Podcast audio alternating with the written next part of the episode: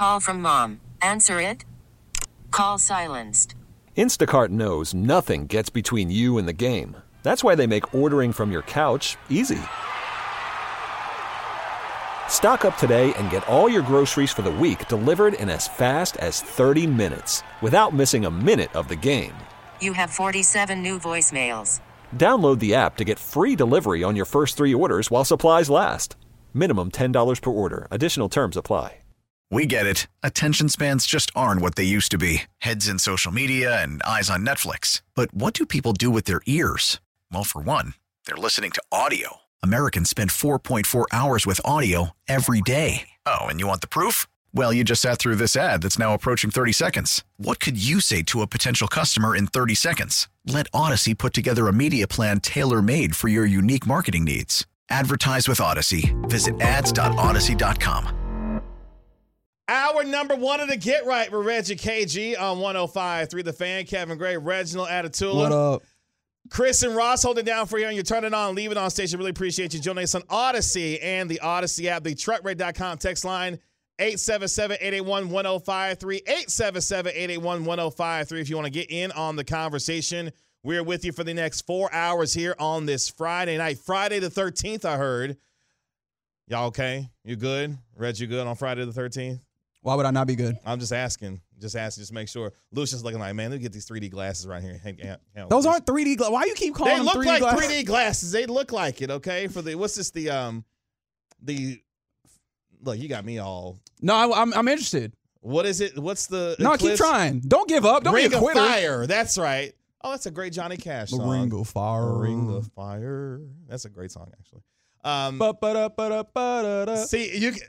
It's a Friday, buddy. I'm feeling it the, right the now. shenanigans that we are going to be on for the next four hours here tonight. Uh, at Kevin Sports, at Reg Editul, if you want to get at us on Twitter. Coming up here uh, in 19 minutes, Iisha Morrison of DallasCowboys.com live in studio with us. And to pull back the curtain, she's already here. She's actually already here, but she's like doing this feverish prep to get ready for you know her segment. Which I never know why she does this. She feels like we're like something to prepare for, when in all reality, she has so much It makes us feel important. Cowboys kind of. information, Like she's preparing to come on our show. and it's it's so unnecessary. and she's so much better than we are. We just happen to be occupying the space right now until she takes over the world, that kind of thing.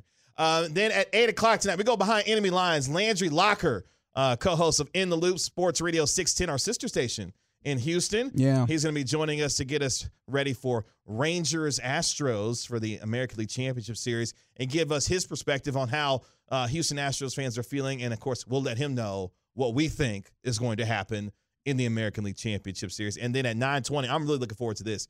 Uh, our own Carter Freeman is going to be joining us in studio as well. Big weekend in college football, highlighted by Washington, Oregon, number seven versus number eight in the college football rankings. and That's there's there's not a single person at the station who enjoys college football more. the Carter Freeman. And I say that knowing that I I love college football myself, but Yeah. no, no, no, it's it's it's different. like Bobby Bell, he loves Texas specifically. He loves college football, but Carter is Bobby got too many jobs to love college football. What well, hmm, you would think? Um, he, he he makes he stops down to make sure he watches college football. Uh, but star-studded affair tonight here on the Get Right again with you until eleven o'clock, in which will be an incredible weekend in sports, which kicks off our conversations tonight. Truckrate.com text line 877-881-1053 live on Twitch at twitch.tv slash Dallas Fan Cam and on YouTube. What is your excitement level for the American League Championship Series? The Texas Rangers back in the ALCS for the first time since 2011. The Astros in the American League Championship Series for the seventh consecutive season as they try to get back to the World Series once again. What is your excitement level, though, for a Rangers team, Reg, that has started this postseason hot as hell, 5 and 0 so far in the postseason? Out of 10? Mm-hmm. 12. Like off the charts. Like, really, the charts. really and truly, and I mean that sincerely. I'm not just saying that to pander to our great listeners on the home of the Cowboys Mhm, uh, and the mhm. Rangers. That's I don't know why I said the Cowboys 1st Mhm. but they don't hear about them right now. yeah, no, no, nobody, really, nobody wants to hear about that. That's not even a joke. The way that this Rangers team plays, it's not just that they are winning, because winning is fun in and of in and of itself. The way that they are playing is a fun brand of baseball Mm-hmm. right? That's that's a thing that I appreciate in general. That's usually the standpoint that I'm coming to for playoff baseball anyways. Is I'm just here largely disinvested and just trying to see fun baseball, high stakes baseball. So now you're giving me high stakes baseball with local stakes and also fun baseball. Sign me up every single day and twice on this Sunday, right? Like I'm I'm just so excited to see this team put the ball in play. I'm so excited to, to see this team get after some really good pitching. I'm so excited to see really good re- pitching return for the Rangers when you talk about the ways that we know Jordan Montgomery is going to deliver. We know that big game Nate is going to deliver. Nate the Nathan Great. Eovaldi, That's right. And then bringing back the likes of uh, Max Scherzer to the mound and the ways that he's talking already, Mm-hmm. I'm ready to see that, right? Especially because like there there are some question marks that I want to see answered. So like there's intrigue in addition to it. It's not just that I know how this is going to play out. There's some intrigue, right? How how is Max Scherzer going to look as he's coming back? Because Max Scherzer talking about it earlier, he said that he's good to go. And I'm uh, give me a second as I pull this up because I don't want to misquote the man. Um, I believe that he said that he feels like normal. If he says he feels like normal and he's good to go, that means Right. He said, I quote, I pressed all the buttons I can. mhm, I'm ready to go. I know I've got to bring my A game against uh, Houston. They have a great lineup. It's going to be fun to compete against them. I feel normal. That's all I could say. All I can do is describe what I feel like. And if I have an issue, I have to let them know. But my arm feels fresher. okay. Buddy, he's talking about feeling normal as Max Scherzer and then talking about bringing his A game. We've seen his A game before. And it's dominant. Sign me up. I'm so intrigued by this matchup because there's obviously the rivalry that's developed over the last several years with the Astros, of course, coming to the American League, having dominated the American League uh, for the last several years. I like what you're doing with the Sanderson Park right now. I'm not gonna lie to you. I like what you're doing there. Um, but at the same time, look, man, if you're the Texas Rangers, you are playing with house money right now.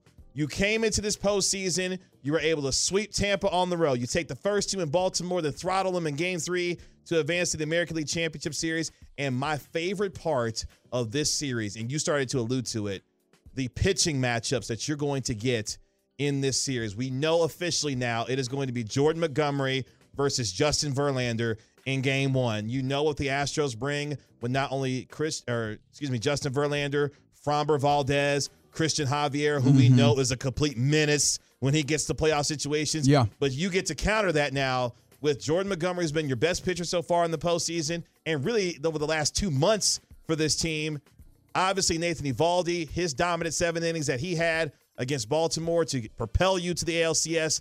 And now it appears, once we get the official American League Championship Series rosters, that Max Scherzer is going to be a part of this rotation as well for games one, two, and three. Imagine Max Scherzer pitching at Globe Life Field in game three of this series and what that crowd is going to be like backing him in that game. And then the lineups for both of these teams. Yeah. How great the Rangers lineup has been, basically number one in every single offensive category that you can think of. And of course, the experience of the Jose Altuves of the world, the Alex Bregmans of the world, the Jordan Alvarez's of the world, whom in a lot of ways reminds me of David Ortiz and how clutch he is in the postseason. You remember telling? how clutch David Ortiz was with the Boston Red Sox. That's the kind of feeling I get with Jordan Alvarez. Stars galore when it comes to this series. That is what I cannot wait to see. It's just all of these collection of stars get after it for hopefully a classic seven game series between these two teams. Yeah. So one of the things that I was talking about when it comes to intrigue for me personally, and this is where I'm going to be a little bit of a negative Nancy. I think y'all understand how I am. Y'all get my get down. Um, the the Rangers bullpen. We understood that it was going. It was a problem at times. Um, thus far, it has been the fourth best bullpen by ERA through the postseason. A two one six ERA That's not bad. right? Not bad at all. They've been able to limit exposure because you've had great quality starts from your starting pitching, and then you've had you know the likes of Jose Leclerc, who's been fantastic, and you haven't had to go too deep into all these different um, pitchers that are um, in your bullpen.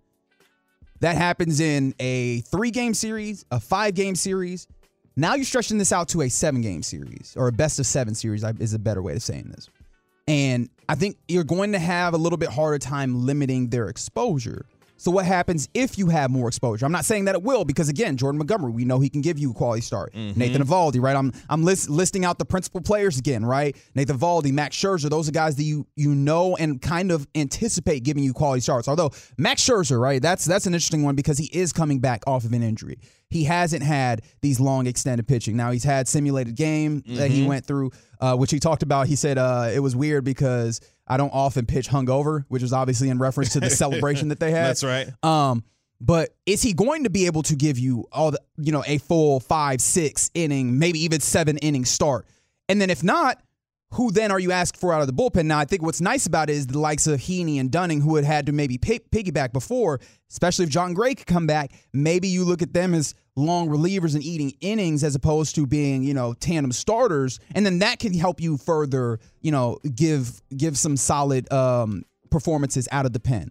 But if you start getting to a place where now you're having to go deeper into the pen and some in, into this more, you're adding more pressure on some of these guys that we know in certain situations have been a little have wavered a little bit. So I'm very intrigued by that aspect of this game. That's one of the question marks that adds intrigue to the series for me, specifically from the Rangers' perspective. The X factor for me in this series has been something that we've seen play out so far through the first five games of these playoffs for the Rangers, and that's that the young guys. I'm talking about Josh Jung and Evan Carter has see what you stepped up. there. Mm-hmm. I see what I did there. Um, and can they continue to perform under the kind of pressure that they seem to not have allowed to bother them through the first five games of this postseason? Because you, we, we think we know what we're going to get. We know what we're going to get from guys like Corey Seager, Marcus Semien, and others when it comes to these kinds of situations.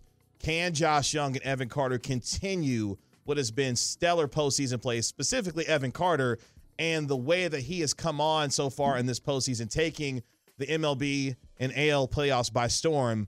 If those two individuals can continue to contribute to this lineup, and maybe with Nathaniel Lowe, maybe starting to pick things up after he hit the home run Yeah. in game three. Yep. That weight lifted off of his shoulders. Like, where are the holes in this lineup? That's that's the point here. Yeah. Like Valdez, Verlander, Javier, Jose Urquidy, they're going to be dealing with a lineup that's extremely potent with the Texas Rangers. But can these young guys continue what has been spectacular play so far? I think they can because they haven't given me any evidence so far to the contrary when it comes to Josh Jung and really Evan Carter as well. Yeah, no, nothing seemed too big for them thus far. And of course, the stage gets just only a little bit bigger, but thus far, there's been no like cracks within um, that facade there. Um, as we are asking the question right here on 105 through the fan, what's your excitement level for the ALCS?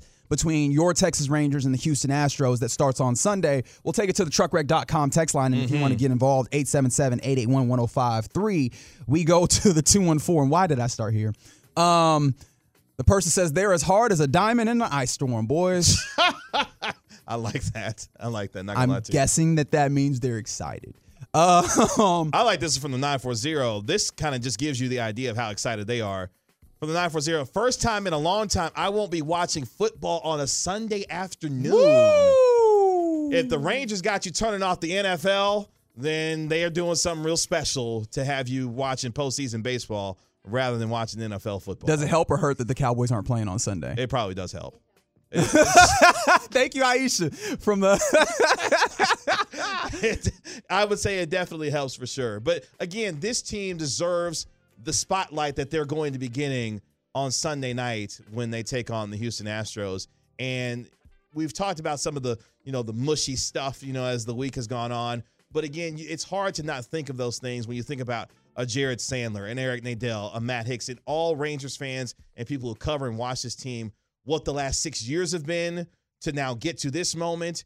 And for Chris Young and particularly Bruce Bochy, I wish I was a fly on the wall when Chris Young sat in that living room with Bruce Bochy and laid out the vision of what he thought this team could be and believing that he was the manager that could get them there. And now to see both of them in this moment with a chance to take out what has been, controversy or not, the best team in the American League for the better part of the last seven, eight years and be the ones to possibly take them out en route to getting back to the World Series for the first time in over a decade. Yeah, man. And it's funny you mentioned how Houston has kind of been the, the, the class of the league in a way.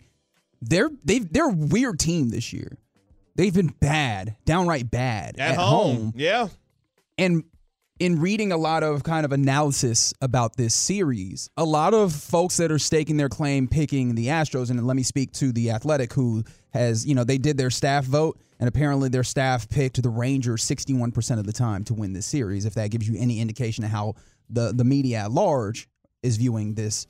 Um, a lot of the people that have picked the Astros are basically just going with they've been here a ton. The experience they, factor. They seem to have the experience, and then we get to these kind of nebulous clutch and it's you know just kind of uh, they have championship DNA type stuff. Yeah. And Which is true. It is true. I just don't I don't know how to quantify that, right? Obviously, you know, those types of things are hard to kind of get to the base of, but you kind of counter that with the likes of having Bruce Bochy and seeing seeing how it's been a very very very long time since a team that he has been at the helm of has lost a playoff series, right? Um, do you have any concern about their lineup? Because this might be the best lineup that you're seeing thus far in the postseason, and giving your giving your pitchers a uh, a challenge. Well, look, man, it, it starts off at the very top of the lineup with Jose Altuve. No matter how much you like or dislike the diminutive second baseman, he is a menace at the plate and has been one of the best hitters in baseball for the past decade at this point. And the guy for me in the lineup is Jordan Alvarez. I compared him to David Ortiz a little bit earlier. He has such a clutch factor with him, and he is a dangerous hitter from the left side and can give any pitching staff problems. And of course, you have the usual suspects with, you know, Alex Bregman and others. But those two guys for me, the table setter with Jose Altuve at the top and Jordan Alvarez in the middle of that lineup, who is as dangerous as any hitter in baseball that you've got to obviously account for in this lineup around these guys. Man, I'm so excited from the two and forward. Corey and Boch have skins on the wall. That's true. Corey, Corey Seager, um, has been very big in these circumstances. World Series MVP. For sure. So uh, look, man, I I have and I've, we we've you know waxed poetic for 15 minutes here. I am so very excited for this game in Who the series. picking? In the series, Mm-hmm. I'm going to pick the Rangers. Yeah. I just I love the way that they're playing. I think also there's something to be said for the way that Bochy has.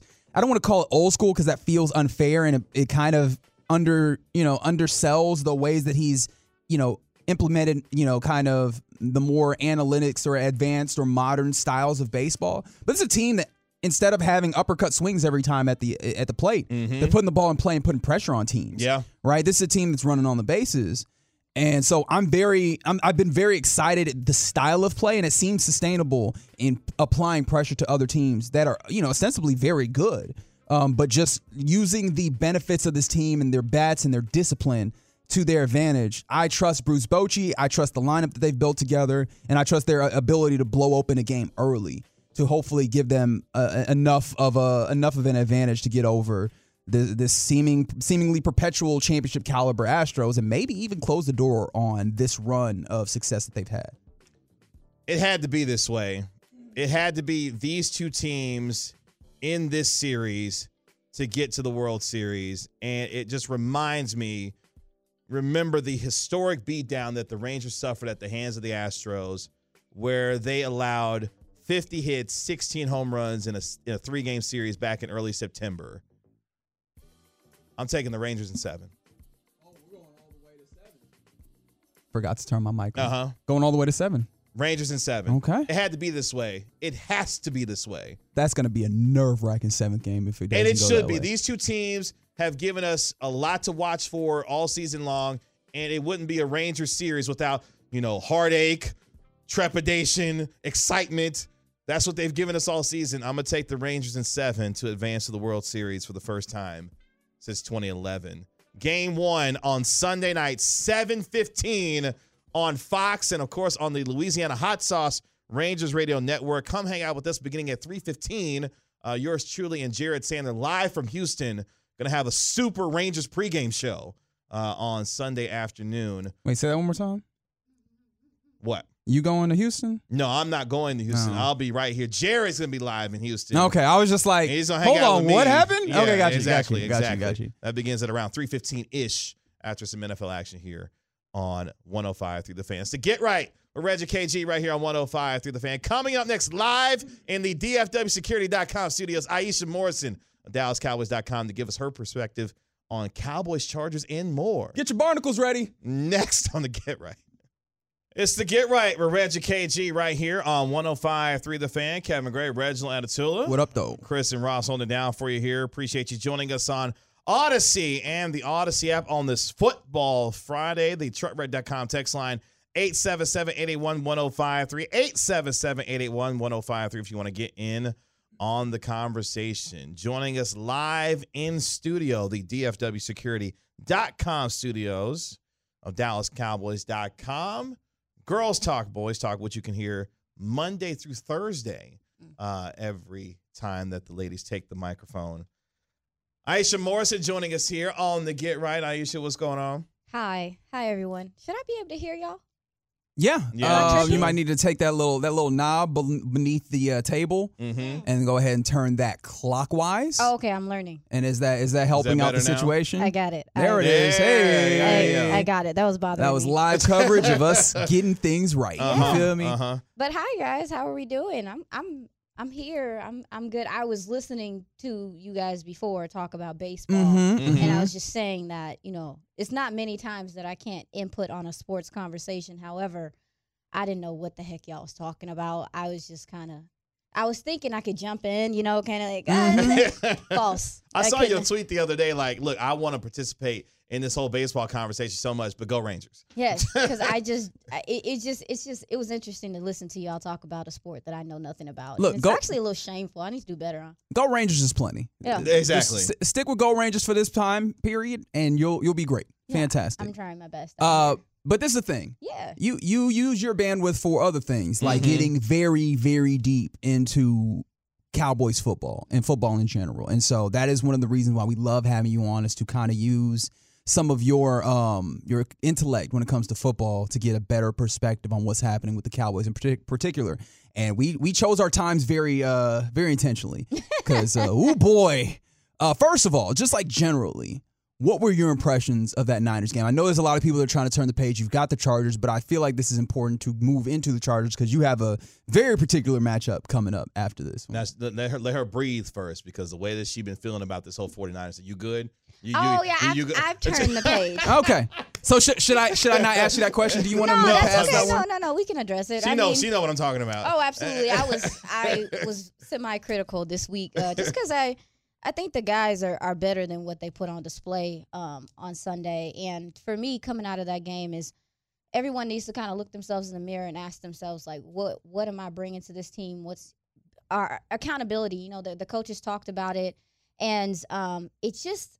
I can't explain it. Um, the whole week, I'm I'm kind of touching base with some of the guys, and it just felt like they were very confident in their game plan. And so, you know, coming out, I expected for them to be a lot more aggressive and things like that. But when your offenses can't, you know, get past the sticks, if they can't, if they can't get third down conversions, then yeah, I mean that that turns into a recipe for disaster. The defense I thought played strong to start that first quarter. They they kept you in it really as long as they could, but time of possession was just crazy. So for me moving forward is I, I think even in what we do, sometimes it's okay to take a step back and say, and what I is what I'm doing working, number one. Number two, how can I, you know, improve? It can be a collective conversation.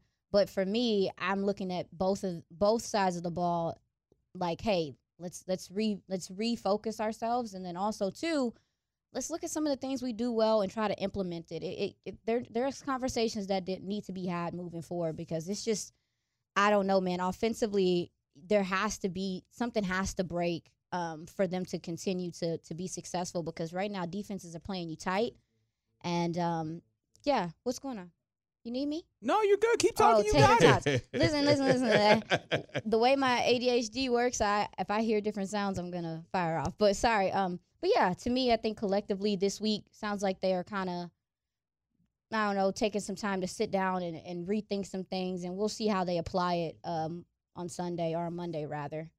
So for you, when you look at this matchup with the Cowboys and the Chargers, and based off what you study from you know all 22 film from what happened on Sunday night, Mm. what's the one area offensively that they have got to find a way to start getting clicking on offense based on what the Chargers present as one of the more porous pass defenses in all the National Football League? Well, absolutely. I mean, one of the things that you saw in the San Fran game is that they somewhat became one dimensional because I can't say that they went away from the run game. I'm sure it's because they were kind of down, but there were opportunities to to run the ball in that game, and I just couldn't.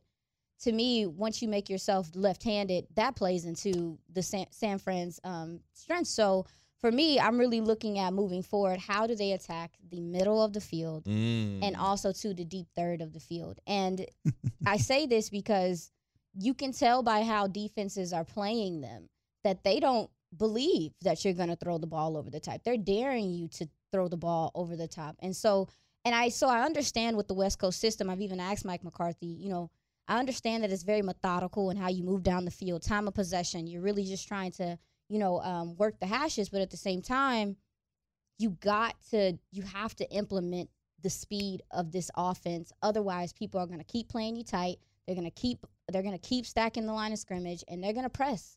And so for me, it's like how do we figure out how to consistently, not once a game, not twice a game, um, attack the middle of the field and also get something going down the field just because defenses are playing you up in your face because they they just see after five weeks you're not really doing that right now. Yeah, I mean that's a great point. I there is multiple times in actually watching the All 22 this week where I looked up and I was like, "Is that an eight man, nine man box?" Yeah.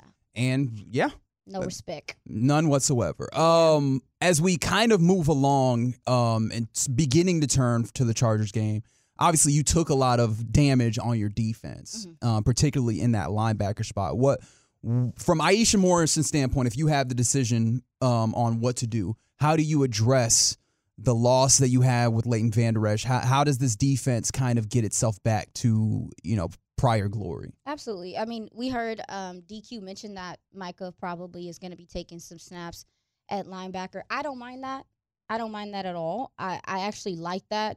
Um, also, too, because it just it brings back the element of surprise with where he's rushing from.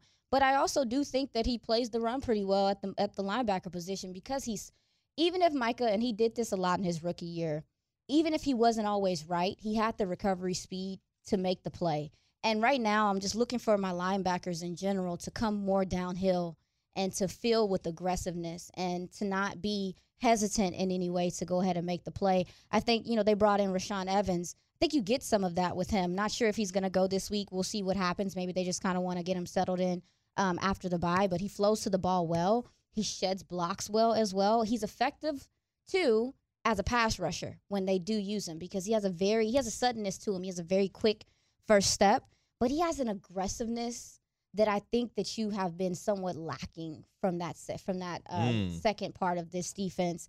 And um, really looking for him to to come in and make a difference. I, I liked some of the things that I saw from him, and he sounds like he's really ready to work. He understands what his job is, and so um, him being paired with Damone Clark, I think, is going to be not only healthy for Damone Clark's development um, because they play the same position. No, again, no slight to Leighton Vander Esch, but they Mhm. play two do- different positions. So him being in his ear and teaching him is beneficial, you know. But at the same time, the diagnosis is different from different positions. Yeah. So um, I'm really looking to see how that how that works out. But as far as handling it right now, you put a band-aid on it. You let you let Micah play linebacker. Uh, spot is in spot duty when you need him to, um, and then we figure out who's going to be that edge uh, opposite of Tank because I do think that's important. I do think whoever is going to play that edge on the opposite side has to show the ability to contain because we saw last Yeah. year multiple times that teams were like, "Hey man, I'm not messing with that o- uh, number 90 over there because for what? He's one of the best in the league. He's one of the best in the league. So, um, as far as uh, run defending as an edge, so to me, you need to put someone over there that's strong, like maybe a Chauncey, even so, to be able to contain that run. Yeah, yeah, to be able to contain that run. And then but the are, other are, then are you get it. sacrificing the possibility of pass rush because that's the superpower of this defense? Well, is that's it not? the beauty of it is that you have downs. Okay. So I mean, maybe first and second down, you you let Micah play some linebacker, but then you Mhm. bring him up, and you bring him up when he when you need to rush the passer, or you have another guy there, or you just let him rush the interior, which would be a good idea against this offensive line that will allow blitzing through the A gap. When you talk about the And Mike is terrific going through the A gap Absolutely. as well. Yeah. There's some space there. They have a they have a new center, uh, Will Clapp, if I'm not mistaken. He's held his own. He's held his own in fairness. Um, but there is some communication stuff that you can get them caught slacking in, and also too, they're just that's probably the only part of their offensive line. Their offensive line is it's decent. It's not Mhm. like oh my god, they're just so amazing, but they do just enough on both si- on both sides, running and passing, to be considered one of the middle of the pack offensive lines. If you were listening closely, you could hear a little bit of paper ruffling. That's what, uh, as- as our friend Patrick Walker would say, that she's she's getting ready to give you that science. That's what she was she was looking for in there. Uh, one more thing before we take a break and come back and talk more um, football with you, Iisha Morrison of DallasCowboys.com. Um, you talked about deep shots as it related to the Cowboys offense. Kellen Moore is somebody who is comfortable taking deep shots, and particularly being paired with Justin Herbert and that cannon that he has on his arm. He's he's unleashed deep uh, deep shots with this uh, Chargers offense. How do the Cowboys combat that, and are they capable of doing so? Yeah, I mean, it's going to be important because if you look at the Cowboys defense, that's what's hurt them a lot this past year is the chunk plays, the big plays in the air.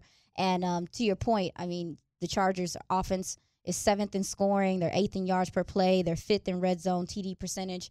Part of that too is the fact that you have a you have a quarterback that has the ability to extend plays. He Mhm. improvises really well with his size, but he also can make almost every throw on the field because his arm is just so insane. With that though comes some opportunities to take the ball away. Okay. Um, even though they do, you know, they're they it's the numbers show that they are attacking, they're attacking the field. I would say that a lot of their receivers are bigger in size.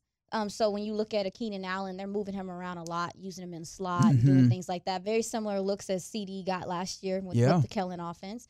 Um, but then also too, uh, what is the gentleman's name? Um, I know Mike Williams is gone, so Yeah, they've torn had ACL, yeah. yes, he's is gone. it Palmer? Um, yes, Palmer is getting some play, and then you also have uh, Quentin Johnson, Quentin Johnston Okay, from got you. TCU. Mhm. So when you start kind of looking at the, they, I don't know, I would say like they have a type in a way, kind of how the They like Cowboys did. big-bodied They wide like receivers. big body wide receivers, Yes. and what that what what happens with that is is though when you have these big guys, most of them aren't burners. Most of them aren't guys that's just going to route you up and run past you. So you get a lot of contested passes. Cowboys tip drills. Hey, this is this might be a game for interceptions if they have the opportunity to play these guys close because it really is a lot of 50-50 man balls being thrown out and then also too the quarterback is is scrambling trying to make a play let's see if things come from that It's to get right with Regi KG right here on 105 through the fan. Iisha Morrison of DallasCowboys.com and co-host of Girls Talk Boys Talk joining us here live in studio. Coming up next, I have a question for the two of you. Both of us. Yes, Mike McCarthy earlier this week talked about playing to the strength of this defense. The question is, what if we find out this season as it goes on that the strength of this defense isn't actually that? Worried about letting someone else pick out the perfect avocado for your perfect impress them on the third date guacamole? Well, good thing Instacart shoppers are as picky as you are. They find ripe avocados like it's their guac on the line. They are milk expiration date detectives. They bag eggs like the 12 precious pieces of cargo they are. So let Instacart shoppers overthink your groceries so that you can overthink what you'll wear on that third date. Download the Instacart app to get free delivery on your first three orders while supplies last. Minimum $10 per order, additional term supply. We get it. Attention spans just aren't what they used to be heads in social media and eyes on Netflix. But what do people do with their ears? Well, for one, they're listening to audio. Americans spend 4.4 hours with audio every day. Oh, and you want the proof? Well, you just sat through this ad that's now approaching 30 seconds. What could you say to a potential customer in 30 seconds? Let Audacy put together a media plan tailor made for your unique marketing needs. Advertise with Audacy. Visit ads.audacy.com.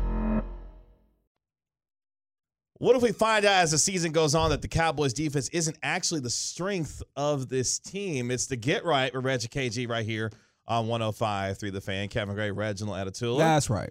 Ross and Chris holding it down for you here. Iisha Morrison of DallasCowboys.com, co-host of Girls Talk, Boys Talk, joining us live in the DFWSecurity.com studios. DetroitBreak.com text line 877-881-1053, 877-881-1053. I would like to reiterate again that Iisha is our guest, taking time away from her busy schedule to give us Mm-hmm. knowledge that she absolutely and truly does have. If if you don't if you don't think that she has something to offer, let me tell you, she's got plenty to Plenty. offer. Um, and y'all not even getting all of it. I'm gonna be completely honest with you. We, we, we get secrets in the in the breaks that y'all don't get. So That's deal right. with it. That's right. But we'll get we're giving you as much as we possibly can. Like already, got uh, some really interesting perspectives on this team, and I think we're Mhm. gonna get a little deeper because you asked a you asked a a a, a whopper of a question going to break. Yeah, Messy. I mean, well, it's based. It off really of, was messy. You see him right? Well, look, it's based off of what Mike McCarthy said earlier this week, and I'll read part of the quote. Clarence Hill wrote a book uh, based off the answer that he wrote uh, on the particular tweet that he had.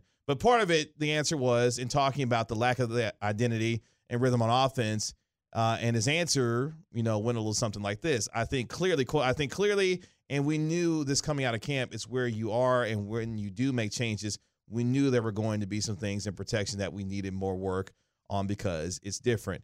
He goes on to talk about, you know, continuity, consistency is something that they focus on. But more importantly, as you get toward the end of the answer, he's talking about playing to the strengths of this defense. Basically saying, quote, we're clearly in tune with that, but one of the things we all we want to also focus on because of the strength of our defense is taking care of the ball number 1, which we did not do in our last contest, and number 2 is having the discipline and patience if we have to go to the long route. It benefits time of possession and keeps the defense fresh and playing to its strengths, end quote, in part.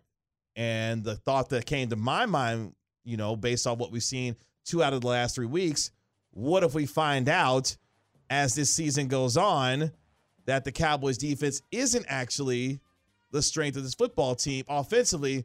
What do you do then at that point? Gone, Regi. Um, strong muscles can get fatigued just like any other ones Mm-hmm. when you overwork them. That's deep. right? Like I think that's I think that's the thing that Mike McCarthy's neglecting in all of this. And I've said it before, and, I, and now I'm going to say it louder with my chest. Um, Mike McCarthy is actively cutting off his nose to spite his face with the way that this offense is being gone, gone about. Right. And obviously, I don't want to entirely denigrate the West Coast offense because there have been very, very good West Coast offenses run in this NFL. In fact, we're seeing, we see offenses that run West Coast principles, but in the way that he's doing it, the West Coast in theory is to spread the spread the you know the the field out horizontally. You still also have to spread vertically. Like there still has to be that element. When you spread horizontally, you also you know part of that horizontal is the middle of the field where they have neglected. You are making yourself predictable, which is something that he you know he said that he didn't think his offense was, but mm-hmm. we have anecdotal evidence when Fred Warner's talking about he knows exactly what's coming I'm so tired of hearing players say that. It's so frustrating. right? Like you have anecdotal evidence of that, and you can see like statistically when it comes to you know your efficiency, it is not there. And so when you talk about playing to your team's defense or to your team's strength, all you're doing is saying, "Hey, defense, carry more of the load" by saying that we are going to try and limit. You know, we're going to let off the gas offensively just to make sure that we don't turn the ball over. Well, in this instance, you're not getting the benefit that you want. So I don't think that this is an effective way of going about it. And so, yeah, no, I think this is a miscalculation by the head coach. Yeah, I mean, I don't. So with this statement, I don't think there's anything wrong with trying to. I mean, having a system that again moves down the field in a smart way and and is taking time off the play clock and all that stuff. However, when you have to travel long fields, people are guaranteeing that you're they're, they're guaranteeing that you're going to make a mistake. You're going to mm-hmm. have a hold. You're going to have a tip pass. You're go- somebody's going to make a mistake. So there are going to be times that you need to quick hit. You need to just hit somebody in the mouth and, and mm-hmm. get out there and get going.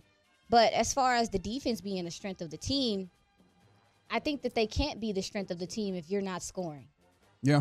Like it's it's when you talk about complementary football, which is what they want to play, complementary football is also putting up points so your defense is being able to rush the passer and guys and guys teams are playing from ahead. And Yeah. I think that's kind of what was expected in a way last week when with them uh, deferring was like, oh, we're gonna let our defense get out there, set the tone, and then it it backpedaled. So again, to you know Mike McCarthy's comment, what happens if your defense slips up a couple plays? What happens if they slip up a couple drives? What happens if the offense isn't going? It can't be that way. They both need to be steady ships in a way that if one of them ain't got it, the other one can pick up the slack and vice versa. And because that's just how football is. So for me, I'm like both both sides of the ball just need to come in like we need to do our job at the best of our ability.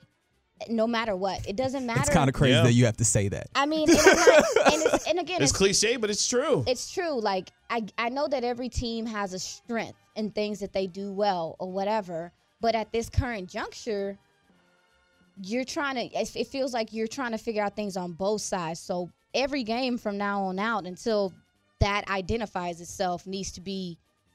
We're going hard every single drive, every single game. To me. Mike McCarthy with Shan and RJ earlier this morning. Mike, is this offense? Well, I think you know, I think everything's in. Um, you know, we, we we got our our you know our families in as far as the pass game and, and no different in the run game. So you know, in but it's just you, you know you don't run everything in in, in every game. So, um, but yes, I, I think clearly with the you know with the you know, interchanging parts we've had up front, um, you know, we haven't thrown much, you know, seven step drop, you know, so, and that's clearly even, and, and I, I'm not naive to the fact we haven't hit our stride on offense. And, but, uh, you know, I like the way our guys are working and, you know, it's just, uh, it's just a matter of time. And I feel strongly that, you know, we're going to have a really good opportunity this week. This is, uh, this is a talented defense. So, you know, we'll have our, our you know, our line intact here for this second week and, you know, looking forward to taking a, taking a step this week. And McCarthy talking about the idea that the offense needing time to develop, or is everything not in the playbook as of yet, and detailing some of those things and some of those growing pains that he's referring to there. and that's fair to me. That's fair. I and that's why I'm trying to, I'm trying to stay level headed about Sure, it uh, because yeah. you know this is a new offense for these guys. This is a different feel. And it's still early in the season. it's fair it's enough. Mm-hmm. very early in the season. But my thing is again, is I don't know how much evidence you need to see from a coaching standpoint that you need that teams are taking advantage of certain things. So for me, I'm like self reflect. It's okay. Like Yeah. it can you self reflect. If you continue to do the things that you're doing right now and maybe they don't work, they continue to not work, whatever the case may be, I really am hoping that this staff and these gentlemen can look themselves in the mirror and say, okay, we got to adjust here. We Yeah. got to pivot here, which is okay. It's nothing wrong with that. But there's a lot of pride in this game. Yeah. There's a lot of pride in this game. It's a lot of that that goes on. So for me, I'm like, let's see what comes after they got hit in the mouth. This this defense, you went up against one of the best defenses in the league. Clearly, I call it a forced change. Sometimes we don't have a hmm. choice. Yeah. You don't have a choice. You have to you have to look at other avenues and stuff like that. And, and to the to the you know the deep ball thing and the, the lack of seven stop drops. Like I feel that I get it. Um, but it, it's just it's just one of those things that I, I mean I just think they got to figure out how to implement it. It's just it's non-existent, and you have one of the best deep ball throwers in the NFL over the last four years on your squad. So let's let's figure out how to do it, man. And part of the reason why I bring this question up for the both of you is because I'm looking at the schedule. You still got the Eagles twice. Yep. You've got Buffalo. You've got Miami. You've got teams that are going to be. Are they to- good? I mean, they're pretty good. Oh, okay. um, Buffalo, Miami, Philadelphia. Like you've got the Oh, Los yeah, Angeles yeah, yeah. Rams. Like you got offenses that you're going to be facing here that could put up points in bunches. If this defense continues to struggle, does Mike McCarthy and his offensive staff have the wherewithal to maybe look at some things and change? Because you may have to keep up with some of these offenses that maybe lighten your ass up on defense because of how good we talk about Miami specifically with all the speed that they have does this office have enough evolution within itself to go and be able to be the kind of team that maybe has to outscore a team or two down the stretch, given some of the opponents that you're going to be facing? Because regardless of how good this defense is, Miami, Buffalo, Philadelphia, these teams are going to put up points on teams across the league. Can this offense keep up and be the kind of offense that can maybe win a game or two, even with the teams that they're going to be playing against? especially because it feels like ideologically the limit is is there is with the ideology as opposed to the talent. It feels like in the NFL most of the time it's like, oh man, we don't have these things to be able to execute the things that we would like to do, right? And fitting mm-hmm. your scheme to your players. It feels almost backwards where it's like we have talent and they have done so much effort to get talent in that is capable of doing things and they're like, well, we don't we don't want to do too much with it. And that feels backwards. Yeah, I mean, I think a, a big start to that, maybe moving in the right direction, is this is the second week. Is this wood? What is this? What is this? Is, this is kind of fancy looking. Um, uh, It's not actually marble though. Let's find out what is this. this is the second week that you're going to have your starting offensive line. Mm-hmm. And I, I do believe that that plays a role in a lot more of a role in your play calls and what you feel like you're able to do and things. So maybe possibly as you know this protection gets better and these guys find some cohesion, maybe coming out of the bye, um, you will start seeing some of those explosive plays and things take place. I mean, but when you look at the Chargers defense, Um, they run a standard three-four. They do a lot of two high safety type stuff in quarters, so the middle of the field's open, Wide open. wide open. I, I, I touched base with um, with uh, Ferg. Um, Ferguson, Jake Ferguson, and I mentioned to him like the middle of the field's wide open. She He just be kinda- talking to him like she called him real Ferg. casually. Wow. Yeah, y'all they got Ah, the kind yeah, he's, he's he's cool, but uh, yeah, and and I just you know the middle of the field's open, and that's another thing too that you're lacking, and I think that's another reason why your receivers are getting double, triple teamed is because nobody nobody gives a damn about your tight ends right now, Oh boy, and, and that's a problem because Jake, I mean Jake, if you go back and look at the tape, he was he did some things on the outside versus Fred Warner when he had favorable matchups. Mm-hmm. Quarterbacks just didn't have enough time to see him in some some instances, but. Jake Ferguson is a guy that needs to be involved in this offense, and I'm really hoping this week that they take advantage of um, this secondary that plays soft coverage a lot of the time. They play off coverage a lot of the time. They're not pressing a whole whole bunch. Um, maybe we'll see him make some plays in a passing game this week. Maybe that will benefit the kind of slant heavy West Coast, uh, Texas Coast offense that we've Yeah, seen. So maybe this week uh, it'll all look all good, and I mean, it- but you- everything will be great again. I mean, your receivers got to win one-on-one matchups, and Sure. that was something that Reg and I was talking about. Was the idea that San Francisco punked out your receivers and dared you to beat press man coverage, and Gallup, CeeDee Lamb, even Brandin Cooks, they couldn't beat it. So I just wonder if that is something that is a formula for other teams to look at, even with how porous this pass defense is for the Chargers that they may look to use against these receivers. I mean, quite honestly, they couldn't beat it because I'm sorry, you need some. Am No, I go- about finish- I mean, up, you Quite got it. honestly, they couldn't beat it. Um, you know, well, number one, some days your your guys ain't gonna have it, and that's all right. Like, you got to scheme them open. You got to figure something out. Number one. Number two, the run game was non-existent. Hell yeah, I'm gonna be able to double team, drop a mm-hmm. million guys in coverage, and do what I want to do because they don't trust that you can run the ball in their front four right now. So to me, it's it's also making sure that you're committing to running the ball because I thought they could have more in this past game, and that would have in turn opened up. They ain't even. I mean, any play action thing you're doing against them, Dak Prescott pulled out. They like play action. You're not even running the ball right now. what are you talking about? So it's a mixture of it's it's that you I would I would want them. I do think the guys got to be tougher at the line of scrimmage. Like not gonna make any excuses for them. But if they don't got it, OC got to dial it up, man. yeah. OC got to dial it up, and we've seen him do that. We've seen him do it this year against the Jets specifically.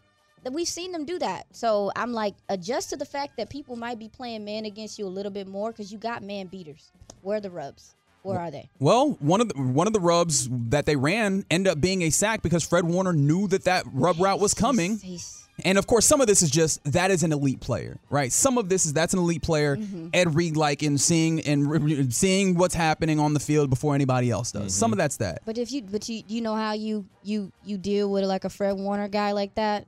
You Tyler Smith put a body on him a couple times in the run game. That's what you do. You got to wear those type of guys that run sideline to sideline and play the game in that level that way, especially in the run game, because he's gonna kill you if he if he's not sweating, if he's chilling at the end of the game, baby, baby, look, look, and that's how he was. He was chilling. He had no stains on him. How? Yeah. From the two one four, whoever she is, she's a genius. She nailed it on all fronts. And yes, it starts with the run game. Who who is she?